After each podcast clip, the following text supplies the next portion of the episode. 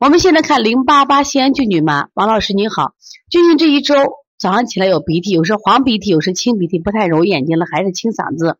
我很担心俊俊是不是鼻炎，睡着之后我给他做鼻区膜腹，还要做哪些？是这样，这个俊俊如果的鼻涕，如果鼻涕在什么呀？一周以内还有的话，就是就比如说我们的一周以外，十天十五天还有了，那一定是了，那一定是了。但是我们要通过做。因为鼻炎推的什么呀？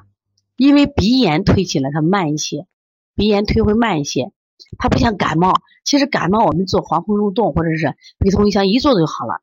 鼻炎它是一个慢性病，它有一个慢性的渗出物，就它老好不好老好，就是我们现在看不见。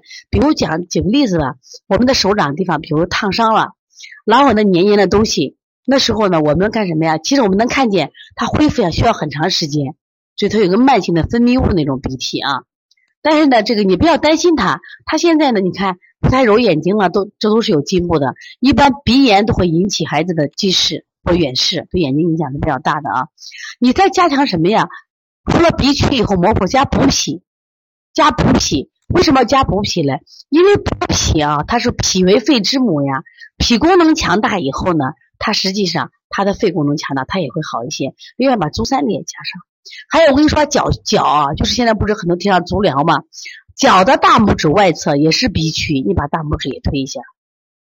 你要找不着的话，这礼拜天天来的时候，明天不知道你过来，明天你来的时候，我跟你说一下，就脚的大拇指的鼻区，你推一下挺好的啊。